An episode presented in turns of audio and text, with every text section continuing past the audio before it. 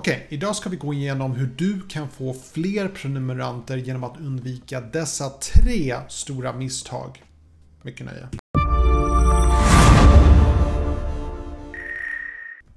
Hej och välkommen till min kanal, mitt namn är Tommy och jag hjälper dig att bemästra social media idag. Om du är ny här, glöm inte #nyprenumerant så jag kan hjälpa dig och välkomna dig och så vidare, för att det är en ny kanal och kan berätta lite kort om mig själv och vart du kan kontakta mig och så vidare.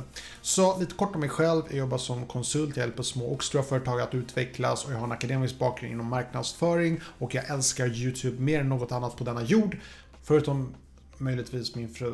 Men poängen är att jag är väldigt intresserad av det här ämnet med YouTube, hur man växer, så att det finns en god anledning att lyssna på mig, för att jag lyssnar väldigt hårt på de som är experter i sina fält, och det är då oftast YouTube.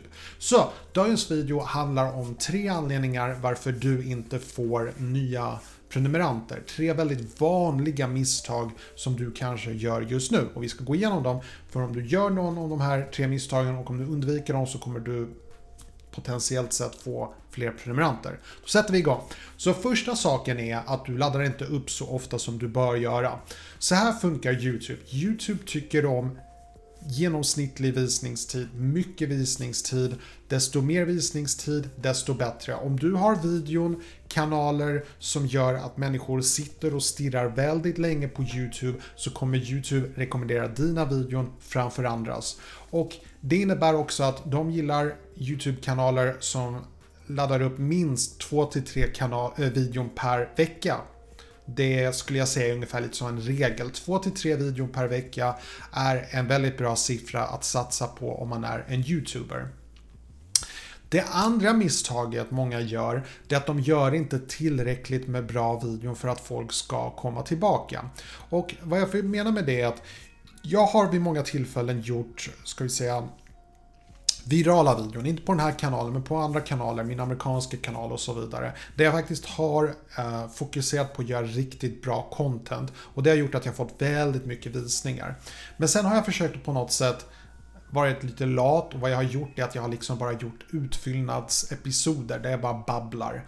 Och det här ger inte tillräckligt med värde för mina prenumeranter, vilket gör att då börjar de sluta titta på mina videon och YouTube slutar rekommendera mina videon för andra människor. Så det gäller att inte sluta göra bra videon. Om du har hittat din standard, för din nivå för vad du kan göra bästa av, så ska du fortsätta göra det och aldrig hamna under. Om du dippar så kommer även dina visningar att dippa med dem.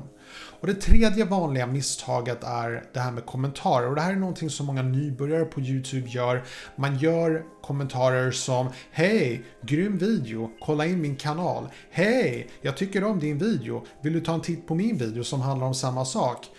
Jag ser mycket sådana kommentarer, och problemet med att göra sådana här kommentarer är att de kanske verkar lite oskyldiga och så vidare, men många stör sig väldigt mycket på sådana här. Om jag ser sådana kommentarer på min kanal så brukar jag bli irriterad och jag brukar blockera, och det är väldigt vanligt att andra YouTubers också gör det. Och vad som händer är att om du gör det här väldigt ofta, säg att du spammar, då kommer många YouTubers att blockera dina kommentarer, vilket kommer ge en indikation till YouTube att du är inte rätt person att rekommendera för andra människor, vilket kommer göra att dina visningar kommer dippa och du kommer inte få fler visningar. Så dessa 3 misstag är väldigt vanliga på YouTube just nu, och om du kan undvika att göra de här 3 misstagen så är jag väldigt säker på att du kommer få fler prenumeranter än någonsin.